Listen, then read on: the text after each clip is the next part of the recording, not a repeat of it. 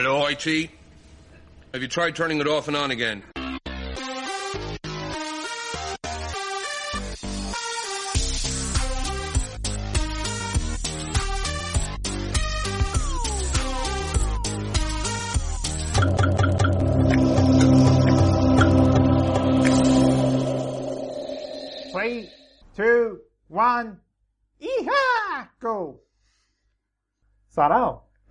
جمعه 21 آذر 1393 12 دسامبر 2014 من پیام صادری هستم. من آرش هستم آرش میدانی و شما دارین به بیستمین شماره پادکست بینام گوش می‌کنید. پادکست بینام است دوستانه بین من و پیام در مورد تکنولوژی و استارتاپ ها که هر آخر هفته منتشر میشه.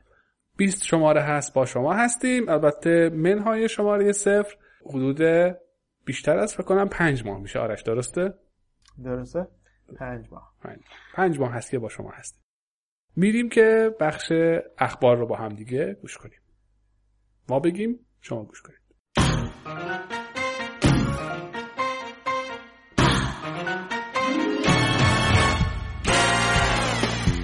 اولین خبرمون در مورد سیاهیه. حالش فیل سیاه ها با چی می‌کشن؟ فیل سیاه رو با تفنگ فیلکش سیاه؟ آره درست. با تفنگ فیلکش سیاه می‌کشن اما خبر ما در مورد فیل سیاه نیست. خبر ما در مورد گوشی سیاهه یا تلفن سیاه یا اونجوری که توی سایتش نوشته Blackphone. یک گوشی با در نظر گرفتن security در اولین وهله. این گوشی توسط کمپانی به همین اسم داره ساخته میشه کمپانی به اسم Blackphone. ساخته میشه و مهمترین چیزی که در درش در نظر گرفته شده امنیته. سیستم عاملش همون سیستم عامل اندروید هست ولی اسم سیستم عاملش هست PrivatOS یک شاخه ای از اندروید هست جدا شده و خودش داره develop میشه. دوباره بازسازی شده خیلی از چیزا توش هست شده خیلی چیزا بهش اضافه شده و در همه اینها مهمترین چیز امنیت بوده که در نظر گرفته. وقتی شما از این گوشی استفاده می‌کنید و اپلیکیشن های این گوشی رو دارین استفاده می‌کنید مطمئنید تقریبا میشه گفت مطمئنید که این اپلیکیشن ها بدون اجازه شما با جایی ارتباط ندارن با فایلی به کسی نمیفرستن اطلاعاتی به کسی نمیفرستن از کسی اطلاعاتی نمی‌گیرن و به صورت کاملا دارن تحت به اصطلاح کنترل شما دارن عمل می‌کنن. حتی فروشگاه های این گوشی هم اپ استور به اصطلاح این گوشی اون فروشگاه های نرم افزار این گوشی هم که قرار را بیفته به صورت کاملا کنترل شده قرار هست این اپلیکیشن ها روش قرار بگیرن و به نظر من برای اونایی که دنبال یک گوشی امن میگشتن گوشی خوبیه. ولی یک مقدار گرونه. 629 دلار قیمتشه. یک CPU 2 گیگاهرتزی quad core روشه. تقریبا میشه گفت اندازش 5 اینچیه و رمش یک گیگه حافظه داخلی 16 گیگه یک دوربین 8 مگاپیکسلی داره و یک کمی یک و 3 مگاپیکسلی. بلوتوث 4 روش هست و وای فای جی پی اس و حالا اینجور چیزها. اکثر تکنولوژی هایی که الان جدیدن هم وجود داره داره support می‌کنه مشکلی از اون بابت نداره. البته من فکر می‌کنم که دلیل اصلی اسم این, این اسم به دلیل مشابهت دادن این اسم به گوشی های BlackBerry بوده که این هم اسمش شده Blackphone. گوشی های BlackBerry معروف هم به گوشی های حالا secure و امن و اینی که مثلا نمیشه مکالمات روی اونها شنود کرد و اینجور چیزها خب فکر کنم او رو هم بشه. یه, یه چیز جالب در مورد این گوشی اینه که پیام می‌تونی space های مختلف داخلش تعریف کنی. مثلا space silence space مثلا کار. بعد داخل اون space app ی که داخل اون space یا کانتینر نصب میشه دیگه داخل space بعدی نصب نیست. یعنی به هم دیگه هیچ ربطی نداره. انگار گوشی در گوشی یعنی چندین گوشی چندین کانتینر داخل یک گوشی داری. در نتیجه باعث میشه که app هایی که مثلا اطلاعات personal داخلش هست با app هایی که ممکنه که اطلاعات کاری داخلشون باشه با هم دیگه تداخل ندارن و یه نوعی امنیت و privacy یه جوری فکر کنم همون بحث virtualization ه آره آره. احتمال زیاد همونه. یه جوری مجازی سازیه.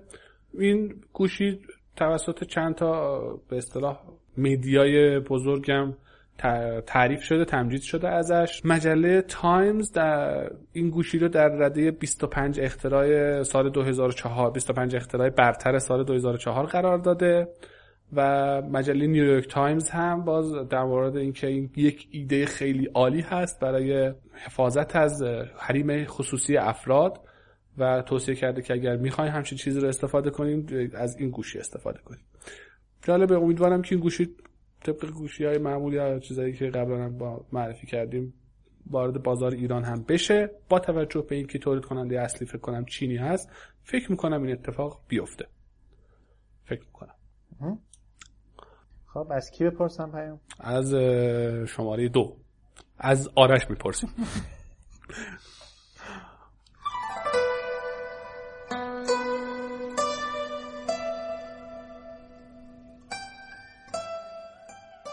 دومین خبری که امروز می‌خوایم در مورد صحبت کنیم در مورد استارتاپی هستش در سئول کره جنوبی. همینطور که می‌دونیم چیزی به اسم analytics در وبسایت ها وجود داره که توسط نرم افزارهایی ما می‌تونیم trace بکنیم ببینیم user هامون از کجا میان داخل وبسایت ما و چه فعالیتی داخل وبسایت ما انجام میدن و بعدا از این اطلاعات بتونیم برای بهتر کردن وبسایتمون و app مون استفاده بکنیم. ولی چنین اطلاعاتی تا به امروز در دسترس کسانی که به صورت آفلاین کنفرانس های business ی یا نمایشگاه برگزار می‌کردن وجود نداشت. شما نمی‌تونستیم بگیم که مثلا ما چون غرفمون رو مثلا بزرگترش کردیم یا غرفمون رو در جای دیگری گذاشتیم یا این بار کار خاصی داخل قرفمون کردیم ارتباط با مشتریمون بیشتر شده تعداد افراد بیشتری به داخل قرفه ما آمدن و این آمارهایی که به صورت دیجیتال در دسترس وبسایت هست در دسترس نمایشگاه ها نبود. حالا این استارتاپ کره اومده و یک دیوایس برپایی بلوتوس کوچولو ساخته که وصل میشه به کارت گردنی شما. و این دیوایس وقتی از کنار غرفه ها شما رد میشین به صورت اتوماتیک سیگنال بهش میفرسته و یک اپ موبایل دیگه هم وجود داره در کنار این دیوایسه که افراد و صاحبان غرفه و صاحبان کل نمایشگاه می‌تونن ازش استفاده کنن و کلا بفهمن الان چه اتفاقی داره میفته داخل نمایشگاه و کیا کجا میرن کی مثلا یه نفر دوباره برگشته به غرفه ای و می‌تونه این آمار رو داشته باشه داخلش. اونجوری که به نظر میاد این device احتمالا هر device سه دلار برای هر نفر هزینه داشته باشه.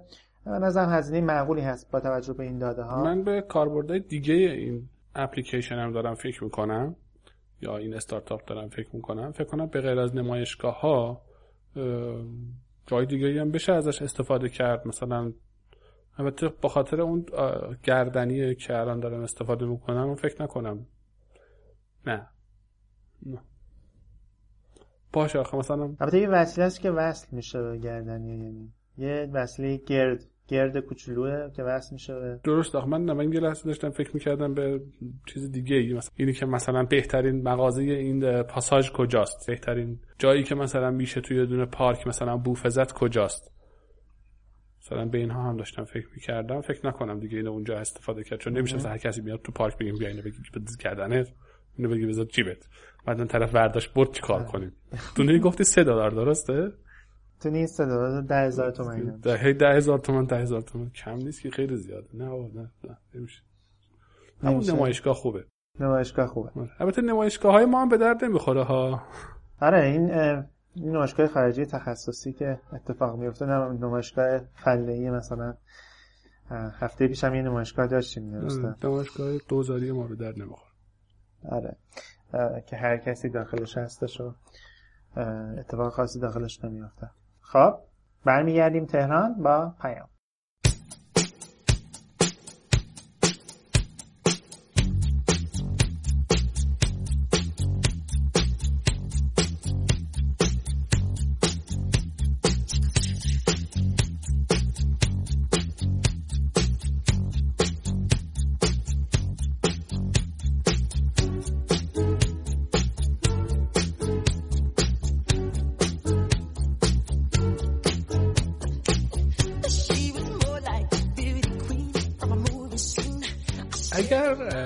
عکاسی هستین و هر از گاهی عکاسی صنعتی می‌کنید یا نیاز دارین که مثلا از محصولی که ساختین یک عکس خیلی خوب و حرفه‌ای داشته باشین اولین مانعی که جلوی روی شماست اینه که شما آتلیه عکاسی ندارید یعنی جایی رو نداریم که بتونین یک شیء یا یک جسم رو نور پردازی بکنید به صورت قشنگ و کامل و بدون سایه های اضافی و زائد و ازش عکاسی کنید. اگر بخوایم برای خودتون همچین آتلیه‌ای بسازین ممکنه هزینهش خیلی خیلی بالا باشه. مکان زیادی می‌خواد تجهیزات و نور زیادی می‌خواد.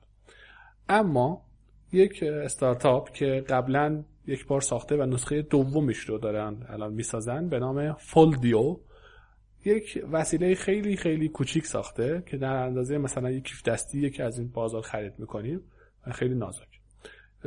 این وسیله باز میشه. با یک منتاج خیلی کوچیک دو تا آهن با هم وصل میشن و یک جعبه درست میشه. با نورهای LED و تنظیماتی که توش انجام شده هر وسیله یا هر قطعه رو که داخل این فولدر به اصطلاح کوچولو قرار بدین یا فولدیو هم فکر کنم از فولدر میاد قرار بدین خیلی راحت می‌تونین باهاش عکاسی کنین و عکسای خیلی خیلی با کیفیت بالا باش بگیرید. منظور از کیفیت رزولوشن نیست. منظور نور نهاز نور پردازیه که عکس هایی رو می‌تونین باش بگیرین که از لحاظ نور پردازی فوق العاده عکس های حرفه‌ای و خوبی هستن. قیمت اینا چقدر هستش پیام؟ این دیوایس ها الان با قیمت 55 دلار عرضه میشن. البته یک هزینه 19 دلار هم هزینه دی هست که فکر کنم اگه برای ارسال بین المللی نوشتن که با دی از دی استفاده می‌کنن. و تا اونجایی که من دیدم تصاویر عکسایی که با این گرفته شده با هیچ تفاوتی با عکسایی که توی یک آتلیه حرفه‌ای گرفته شده ندارن و اگه شما بخواید همچین چیزی رو خودتون بسازین شاید خیلی خیلی هزینهش خیلی خیلی کمتر باشه. بدونین خودتونم بسازینش.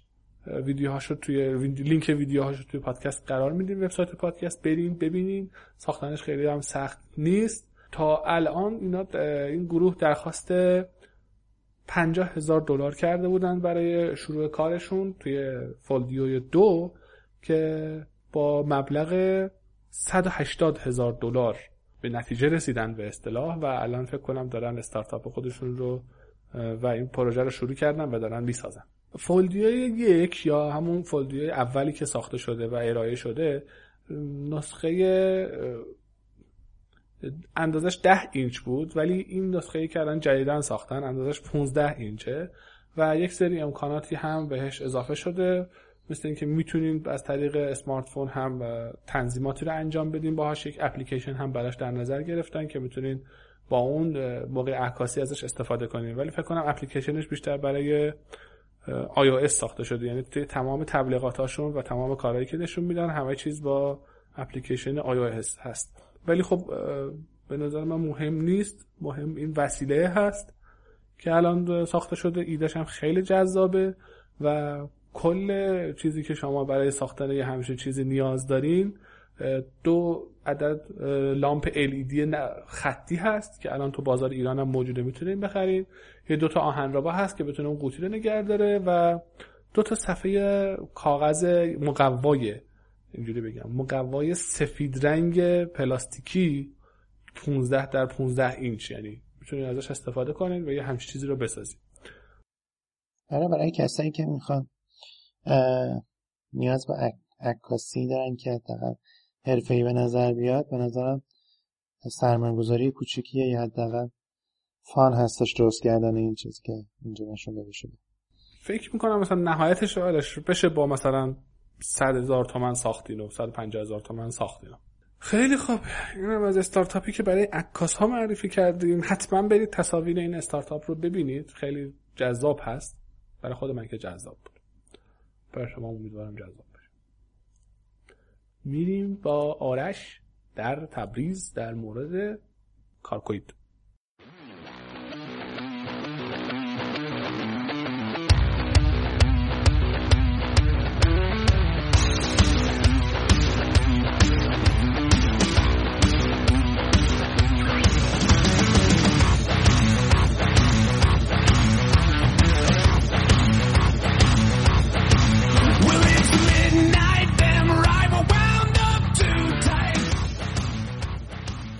کارکویت یه شرکت تبلیغات محیطیه. به جای اینکه تبلیغات رو روی بیلبوردهای شهری و محیطی بزنه و میاد تبلیغات محیطی رو روی اتومبیل افراد معمولی قرار میده. نه روی اتوبوس و چیزهایی که الان رایج هستش. خب بدین ترتیب تبلیغات تنها توسط افراد دیده نمیشن بلکه وارد زندگی روتین یک فرد میشه. و باعث ایجاد بحث توی خانواده و بین همکارهاش و شبکه اون فرد میشه که صاحب اون اتومبیل هستش. این استارتاپ استارتاپی در انگلستان کارش شروع کرده بود یک سال هست که داره این کار رو انجام میده و صاحبان اتومبیل وقتی می‌خوان ثبت نام بکنن نوع اتومبیلشون رو مسیر روزانهشون رو محل پارک اتومبیلشون رو و شغلشون رو وارد می‌کنن و کسایی که می‌خوان تبلیغ بدن بر همین اساس اتومبیل ها رو انتخاب می‌کنن و تبلیغاتشون در معرض دید قرار میدن. یه کار دیگه هم که استارتاپ انجام میده بر اساس اطلاعات مربوط به ترافیکی که توسط دولت فعلا انگلستان داره در اختیارشون قرار می‌گیره. و مسیر حرکت اتومبیل به صورت تقریبی می‌تونه بفهمه که چند نفر در روز دارن این تبلیغ رو می‌بینن و به نوعی همون analytics رو در مورد تبلیغات محیطی هم در اختیار افراد قرار میده. از طرفی چون این روش خیلی آسون هستش در ضمن کم هزینه تر هستش نسبت تبلیغات دیگه محیطی این روش روش خوبی هستش برای اینکه استارتاپ های دیگه بتونن امتحان کنن ببینن آیا تبلیغات روی اتومبیل پاسخ میده یا نه. در حال حاضر اگر مثلا فردی بخواد اتومبیلش رو به عنوان محل تبلیغ در اختیار کارکویت قرار بده چیزی بین 80 تا 160 پوند می‌تونه درآمد ماهیانه داشته باشه از این طریق. که میشه حدود 250 تا 15 هزار تومن خودمون. یه چیز جالبی که الان به ذهنم رسید من اولش فکر می‌کردم که این شرکت خودش یه سری آگهی ها رو می‌گیره بعد یه عده میان ثبت نام می‌کنن میگن ما ماشینمون توی این مسیر بعد اینا خودش آگهی ها رو تحویل میده به این افراد. اینجوری که نیست. یعنی مثلا من خودم میرم تو سایت نگاه می‌کنم می‌بینم آخه ها مثلا این ماشین تو این مسیر میره میاد بعد به درد منم می‌خوره بعد میرم ثبت نام می‌کنم میگم که این ماشین رو نه اینجوریه که اینجوری که شما میرین ماشین رو انتخاب می‌کنیم تبلیغاتتون میگه که مثلا روی این ماشین می‌خوام انجام بدم. بعد با اون صاحب ماشین تماس گرفته میشه میگه آیا راضی این تبلیغات روی این ماشین شما قرار بگیره؟ میگه آره بعد تبلیغات به صورت پلاستیکی استیکر استیکر پلاستیکی میره و خودشون یعنی این شرکت کارکویت میره و اون رو میچسبن روی ماشین فرد. حالا من اولش اینجوری فکر کردم که مثلا مثل این سایت های تبلیغات کلیکی ما دیگه. الان مثلا یه عده میرن ثبت نام می‌کنن به عنوان نمایش دهنده یه عده برن ثبت نام می‌کنن به تبلیغ دهنده. بعد هیچ وقت هم هیچ کنترلی نداریم که مثلا آقا تبلیغات من بر فرض مثال توی وبلاگ آقای ایکس و ایگرگ فقط نشون داده بشه جای دیگه نشون داده نشه. شاید اصلا تبلیغات من توی وبلاگ نامربوطی نشون داده بشه که هیچ ربطی هم به کار من نداره؟ ولی این کار اگه مثلا بشه ازش به عنوان یه دونه کاری هم تو این سمت هم استفاده کرد خیلی خوبه که مثلا دارم چیز می‌کنم و پیشنهاد میدم که مثلا یه سایتی باشه مثل تبلیغات کلیکی که الان وجود داره سایت های موجود داریم چند چند تا تو ایران هم دارن فعالیت می‌کنن چند تاش هم هستن. که ما بتونیم مشخص کنیم که کدوم یکی از این سایت آگهی ما رو نشون بدن. نه اینکه این سیستم خودش آره یه چیزی مثل باین سل ادز دیگه. می‌دونم باین سل ادز همین کارو می‌کنه و می‌تونید دقیقا این کدوم سایت ها و کدوم قسمتش می‌خوام نمایش داده بشه. حتی ما این فکر رو مثلا از کجا بزنیم الان این چیزی که گفتی اینجوری مثلا ما چند وقت پیش بهش فکرش کردیم. مثلا ما یه آگهی داده بودیم برای بلاکفا بعد جالبیش این بود که ریکوست هایی که میاد مثلا می‌دید از فلان وبلاگ داره ریکوست بیشتری میاد. خب اگه اینجوری بود مثلا می‌تونستیم تیک بزنیم. مثلا بگیم آقا این وبلاگ این وبلاگ این وبلاگ نشون بده. اون وقتی که اون نمایشمون هم هدر نمی‌رفت یه جورایی. اینجوری به نظرم بیاد. از اون طرف هم می‌شد مثلا نویسنده اون وبلاگ رو توی این هزینه شریک کرد یه سود کوچکی هم بهش داد و اون هم تشویق می‌شد که مثلا بیشتر بنویسه بهتر بنویسه و کسای دیگه هم تشویق می‌شدن که اونها هم بهتر بنویسن تا بازدید بیشتری بگیرن. یه جورایی هم کمک می‌شد به تولید محتوا.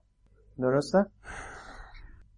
شما همچنان دارید به پادکست بینام گوش می‌کنید. میریم برای خبر بعدی با پیام.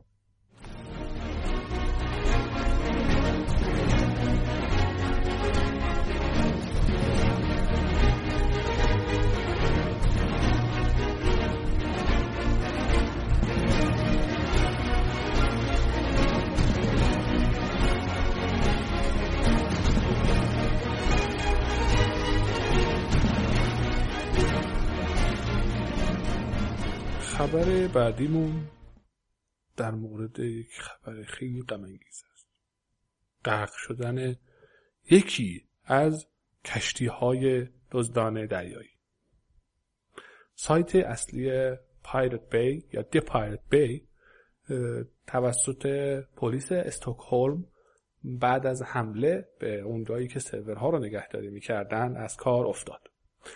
و کلی دانلود کننده فیلم و موزیک و فایل و نرم افزار و اینجور چیزها آواره شدن. البته خیلی سریع سایت های سایت یعنی بکاپش به اصطلاح میشه گفت بالا اومد و الان thepiratebay.cr دقیقا همون پایرت بی هست و می‌تونید ازش استفاده کنید هیچ تفاوتی نداره. ولی در مورد Pirate Bay آرش می‌تونی یه توضیح کوچیک بدی در مورد Pirate Bay بهمون و کلا torrent. torrent یک نوع پروتکل هستش برای اشتراک فایل ها به صورت نفر به نفر یا peer to peer که به هنگام دریافت فایل ها و همینطور یا ذخیره فایل ها جای خاصی وجود نداره سرور مرکزی وجود نداره و این افراد در جای جای دنیا هستن که بخش های مختلف یک فایل رو می‌تونن host بکنن و بقیه از اونها استفاده بکنن. و همینطور وقتی شما در این از torrent استفاده می‌کنید و این فایل رو می‌گیرید معمولا اصولش اینه که خیلی کار خوبیه که seed هم بکنید به این معنا که شما هم به بقیه به عنوان یک فرض کنید سرور distributor سرور پخش شده عمل می‌کنید و بقیه هم از شما فایل رو دریافت می‌کنید در مورد مخترع بیت تورنت هم یا همون تورنت هم اینو بگم که جناب آقای برام کوهن یکی از جوانترین میشه گفت حالا هکرهای دنیا بودن که پروتکل تورنت رو اختراع کردن و درستش کردن.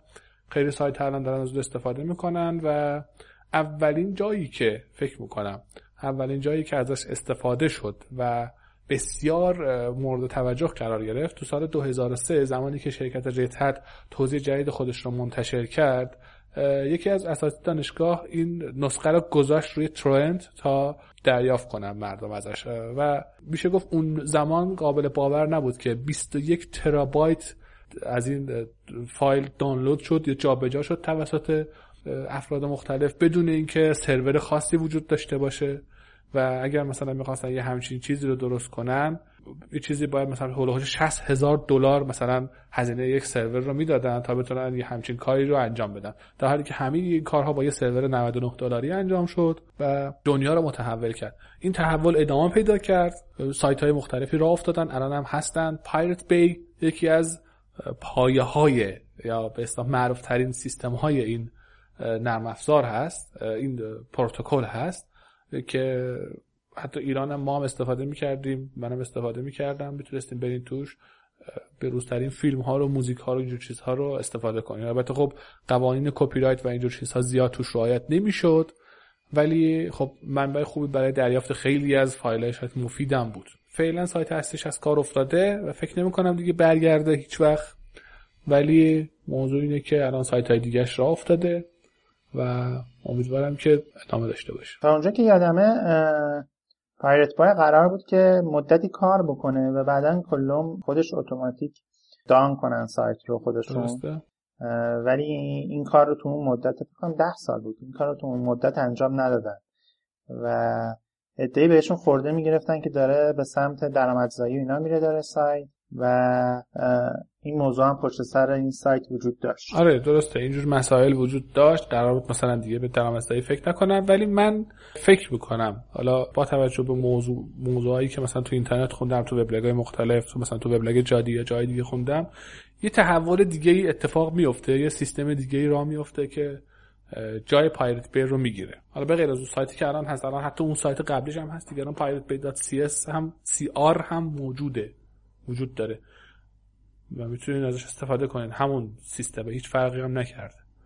من حتی یه چیزی بگم. اون موقع داشتم توی این قضیه مطالبی میخوندم. یه چیز جالبی که بود حجم این سایت رو خیلی پایین آوردن. یعنی کمتر از فکر کنم چند گیگابایته. مثلا شاید مثلا 20 گیگابایت بیشتر نباشه کل سایتش. و جابجا کردنش به خیلی راحته. موضوع اصلی که پیش میاد این بود که این سایت الان سرورش کجاست؟ مثلا توی استکهلم خب پلیس حمله کرد و سایت رو گرفت. من اون موقع داشتم به یه ایده ای که گردانندگان Pirate Bay داده بودن حالا نمی‌دونم گردانندگان بودن یا کسای دیگه بودن گفته بودن که ما به جای اینکه سرور رو در یک جای مشخص قرار بدیم یعنی مثلا توی کشور شهر data center یه جایی باشه که مثلا پلیس دسترسی داشته باشه بهش ما یک drone بسازیم که این drone با انرژی خورشیدی کار کنه و بتونه به satellite های مختلف هم وصل بشه. بعد این درون رو توی مدار به اصطلاح میانی میگن توی مدار مدارهایی که ماواره ها دارن میچرخن یا اون اشیا دارن میچرخن. ما یه مدار میانی داریم داخل جو تقریبا. گفتن این درون رو در داخل اون مدار میانی قرار میدین. بر طبق قوانین بین المللی هیچ کس نمی‌تونه به اون حمله کنه مگر اینکه مثلا دیگه جت را بندازن مثلا برن درون بزنن. و همه از طریق ماهواره ها به این وصل بشن. و دیگه وقت هیچ کس هم نمی‌تونه بگه که این سرور کجاست که مثلا حالا حمله کنن اونجا مثلا بگیرن دستگیر کنن یا استفاده کنندگارش رو دستگیر کنن. آره یه چیزی مثل آبهای آزاد هستش. ولی خب تو خود آبهای آزاد هم یه بار یه رادیویی برای اینکه برای بکنم جنگ جهانی دوم بود. برای اینکه توی انگلستان نمیذاشتن که پخش بشه رفت از داخل آبهای آزاد پخش می‌کرد. و تو اونجا هم قوانین وجود نداشت که نظر به حال آبهای آزاد هستش. بعدا به خاطر همین این قانون فکر توی سازمان ملل چیز کردن که از توی آبهای آزاد هیچ کس حق نداره رادیو پخش بکنه. یعنی در این حد جزئیات احتمالا. مخصوصا فلانی احتمالا فعلا قانونی برای مسئله همون مدار میانی هم تعریف نشده یا بس همون زیر مداری میگن. یه همچین چیزی اصطلاحی داره. دقیقا نمی‌دونم. اونجا تعریف نشده. حتما همچین اتفاق افتاده. برای اونم تعریف میشه و با موشک و راکت و اینجا چیزا این درونا رو هم می‌زنن.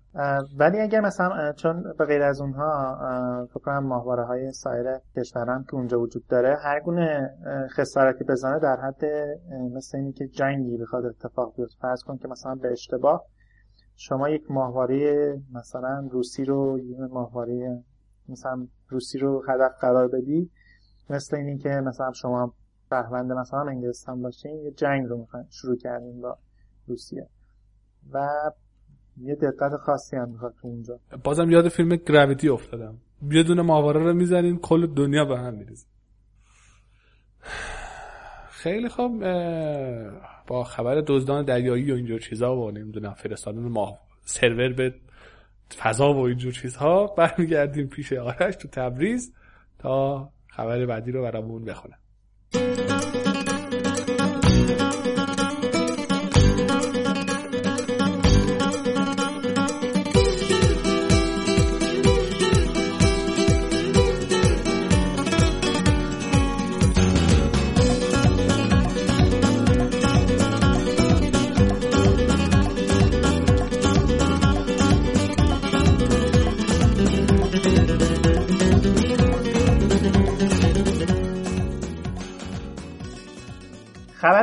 هستش که مایکروسافت امکان خرید game هاش، app ها و سایر محتوای دیجیتال رو در Windows Store توسط بیت کوین فراهم کرده. حالا بیت کوین چی هستش؟ پیام آماده است که بهتون توضیح بده در مورد بیت کوین.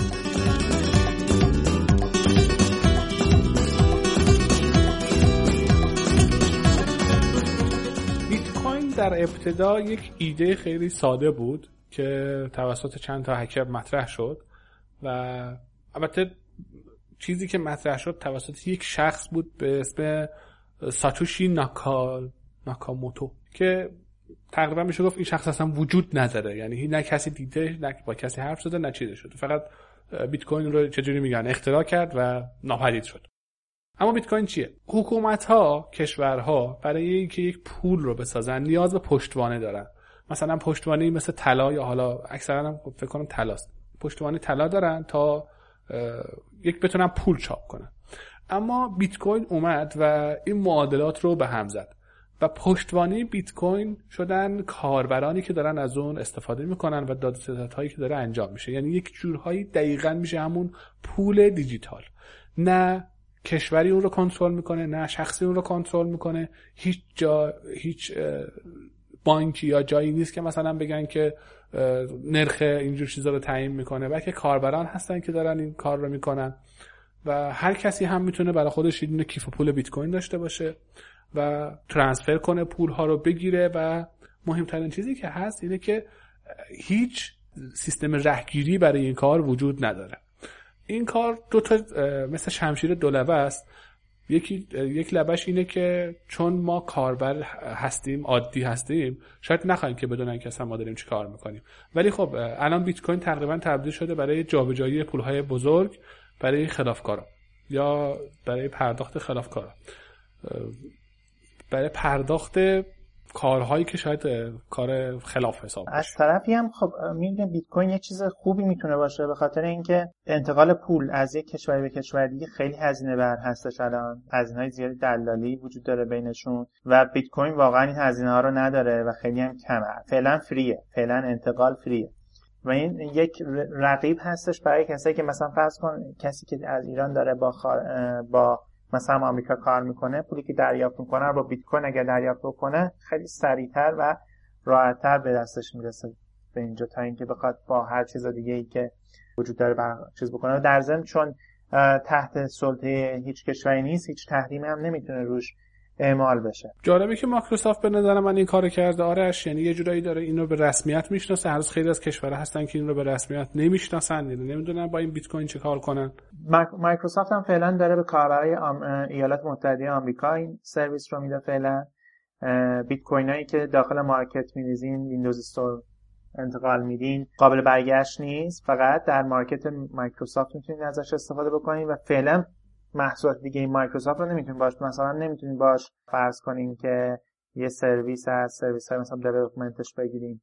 فعلا محصولاتی مثل خرید game و app و اینها رو وجود داره که از این استفاده بکنیم برای اینکه اضافهش بکنیم این به داخل account setting تون payment options و اونجا redeem Bitcoin رو می‌زنین و پرداخت می‌کنین. بیت کوین رو به اون مقدار که دوست دارین. برای مایکروسافت. در حال حاضر هر بیت کوین 353 دلار آمریکا محاسبه میشه. و این قیمت هی بالا پایین میشه. یکی از مطالبی که در بیت کوین وجود داره این که استیبیلیتی قیمتش نسبت به سایر ارزها خیلی پایینه. مثلا قیمت بیت کوین در عرض چند سال گذشته بین یک دلار تا هزار دلار نوسان داشته. الان 350 دلار هست احتمالاً یه رفرش بکنیم بشه 351 دلار. خب این خود این مورد باعث میشه که داد و ستت با استفاده از اون خیلی یکم مشکل باشه. حتی یه موضوعی هم که پیش میاره توی بعضی از موارد برای دولت ها مشکل پیش میاره. مثلا یکی از مشکلایی که پیش اومده بود یه سایتی هست به اسم سیلک رود جاده ابریشم تقریبا میشه گفت که حالا کارهای خلاف خیلی زیادی اونجا انجام میشه و همه معاملات اونجا با بیت کوین انجام میشه. وقتی گرداننده اصلی این سایت رو گرفتن داخل مثلا کیف پول الکترونیکی تو کامپیوتر خودش نگه می داشت. بیت کوین فکر کنم حدود سی هزار تا سی هزار, سی هزار تا سی هزار بیت کوین اونجا بود. اگر با مقیاس بیت کوین اون زمانی که ایشون رو دستگیر کردن فکر کنم اون زمان حدود 650 دلار بود. بیت کوین رو حساب کنیم یه چیزی هول مبلغی میشه نزدیک به مثلا 19 بیلیون دلار. و موزل اصلی که پیش اومده بود این بود که اصولا وقتی یه تبهکار رو می‌گیرن تمام اموالش رو مصادره می‌کنن و میریزن به حساب خزانه. حالا مونده بودن. این مبلغ رو بیت کوین ها رو بریزن تو خزانه نگر دارن. چیکار کنن؟ اگه بریزن تو خزانه یعنی بیت کوین قبول کردن تو آمریکا. اگه نریزن تو خزانه خب مبلغ خیلی بالاییه داره از دست میره. من اون موقع یادم نیست چه اتفاقی افتاد. بی خبر داشتم توی فکر کنم رادیو گوش می‌کردم که موزل اصلی که به وجود اومده بود که این مبلغ چیکارش ولی خب الان فکر کنم یکی از مسائلی که وجود داره الان با وصل کردن فکر کنم ولتتون ولت افراد به حساب بانکیشون در واقع یه نوع وریفایشون می‌کنن در واقع و اینگونه هستش که اعتمادی بین اونها مثلا شکل می‌گیره. ولی تو اصولش نیازی نیست که شما به اکانتی چیزی اکانت بانکی چیزی وصل کنین بیت کوین رو. ولی خب بعضی وقتا برای اینکه بتونین پولی به کسی وارد این رو به شما تحمیل می‌کنن یه جورایی. بخش اخبار پادکست بینام تموم شد. میریم به بخش خارج از فقه و اصول آیتی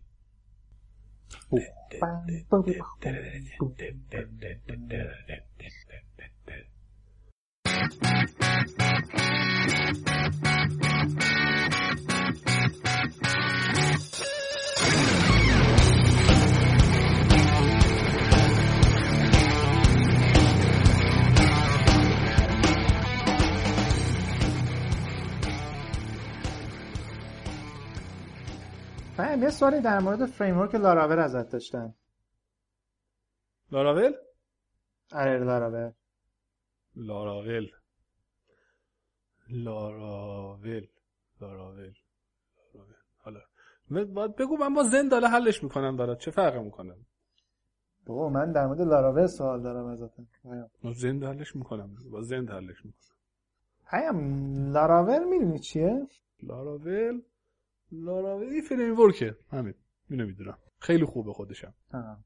خیلی خب من فهمیدم من جوابمو گرفتم این مکالمه‌ای که منو پیام داشتیم معمولا تکرار میشه تو زندگی روزمره خودمون.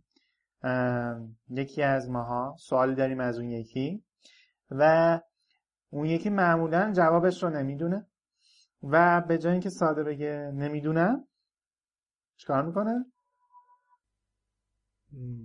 چی شروع می‌کنه؟ اول سرعت رو کم می‌کنه بعد موتور جستجو رو راه میندازه بعد شروع می‌کنه سرچ کردن. لاراول لاراول لاراول. بعد پیدا نمی‌کنه بعد دیدیومین میده. زند بگم. دیدیومین زند؟ آره. دیدیومین زند. بعد درست میگه الان خیلی وقتا خیلی جاها حالا خود منم هر از گاهی اینجوری هم چیزی به اسم نمی‌دونم.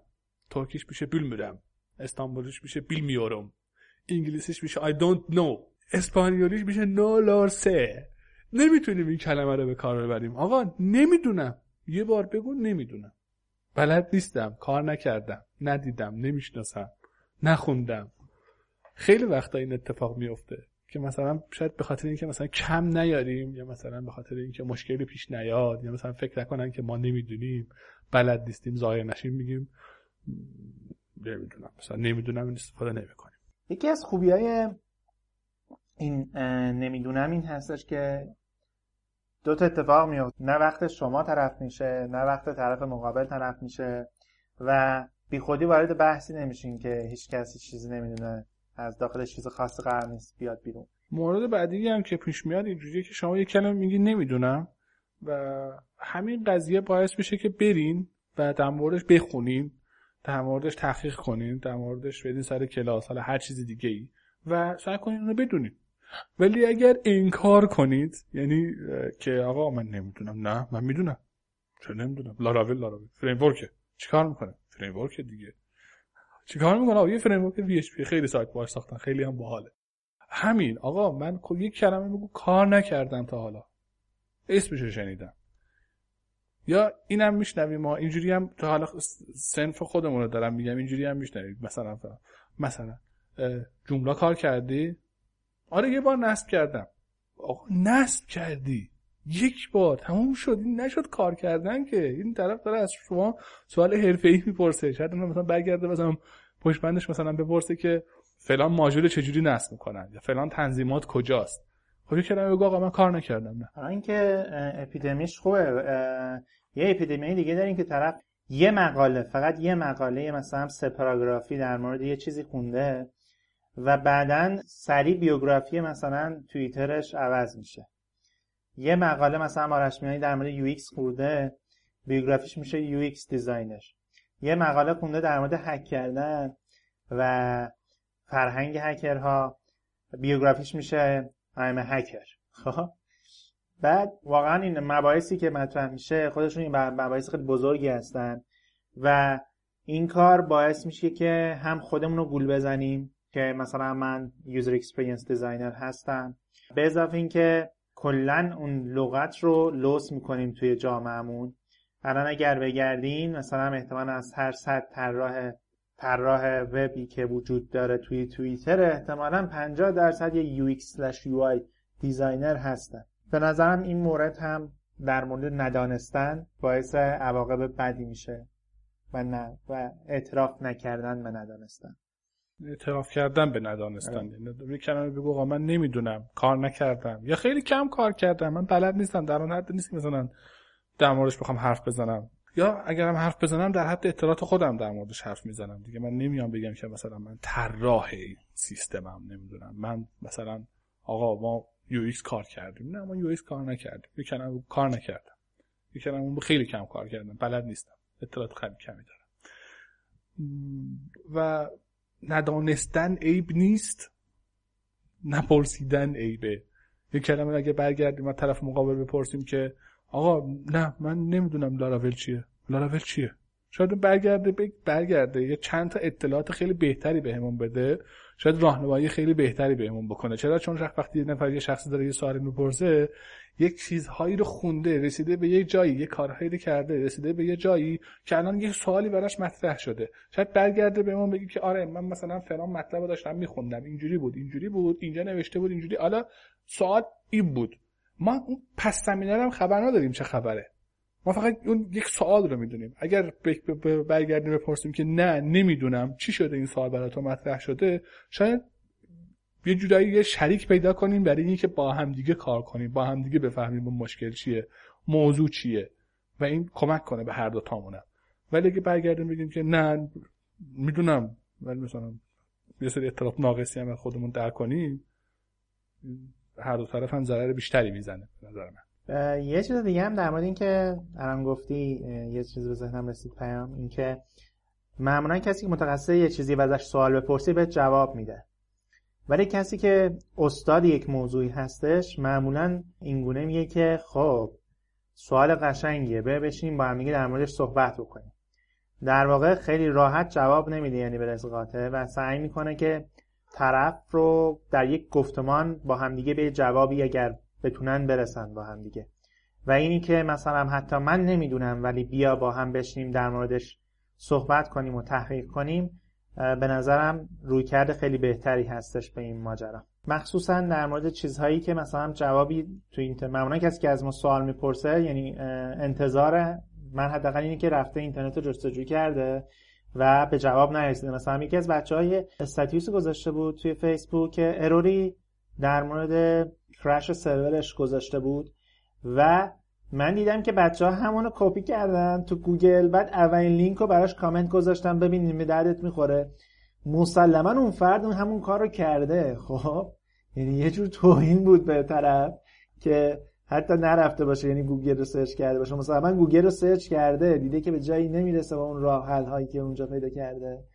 و الان داره از شما می‌پرسه. البته آرش هستن کسایی که گوگل رو سرچ نمی‌کنن. یعنی مثلا فکر می‌کنن که مثلا ها اینم اینم یه معضلیه الان خودش. مثلا ایمیل می‌زنن مثلا در مورد یک error ی رو میفرستن. دقیقا اتفاق برای من چند بار افتاده که آقا مثلا این error رو ما داریم مثلا این error رو مثلا توی CMS مون میده این error مثلا توی سایتمون میاد سرورمون این error میده هر چی. من کاری نکردم. من یه لحظه نگاه کردم گفتم بذار ببینم این error چیه. همون رو کپی کردم paste کردم توی گوگل رو زدم.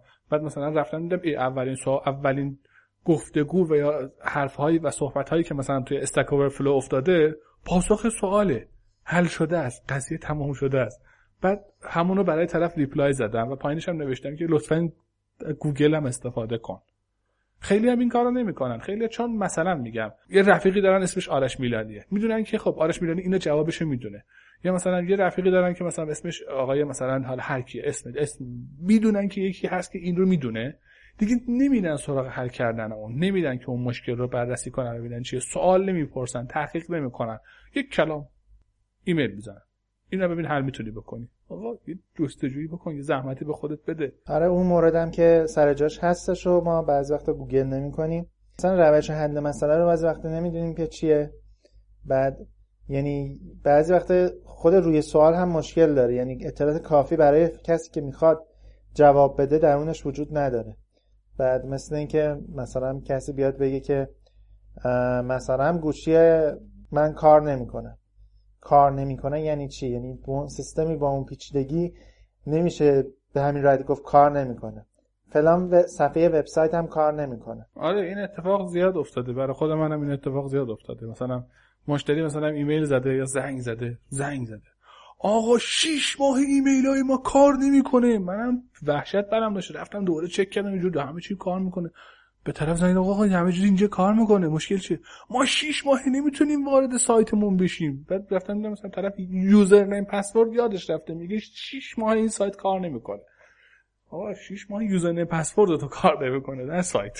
خب پیام اگه بخوایم جمعنی کوچیک بکنیم از صحبتی که کردیم این هستش که اینی که بگیم من چیزی رو نمی‌دونم باعث نمیشه که از شخصیت ما کاسته بشه. یاد ارائه بلیت نشانی شخصیت شما بود افتادم و به نوعی حرفه‌ایگری شما رو نشون میده. می‌تونیم بعد از اینکه این رو گفتیم از فرد بخوایم که اگر نمی‌تونه پیداش بکنه بهش کمک بکنیم و کنارش با هم بشینیم و مشکل رو پیدا بکنیم. از طرفی هم میشه گفت که وقتی کسی با مشکلی پیش شما میاد این رو به عنوان وقت تلف کردن بهش نگاه نکنیم. اینجوری نگاه کنیم که به به. مثلا یه چالشی وجود داره که اگه حلش بکنیم می‌تونیم خیلی چیزها رو به دست بیاریم. و اینکه نمی‌دونم. نمی‌دونم. بیل میرم. بیل میارم I don't know.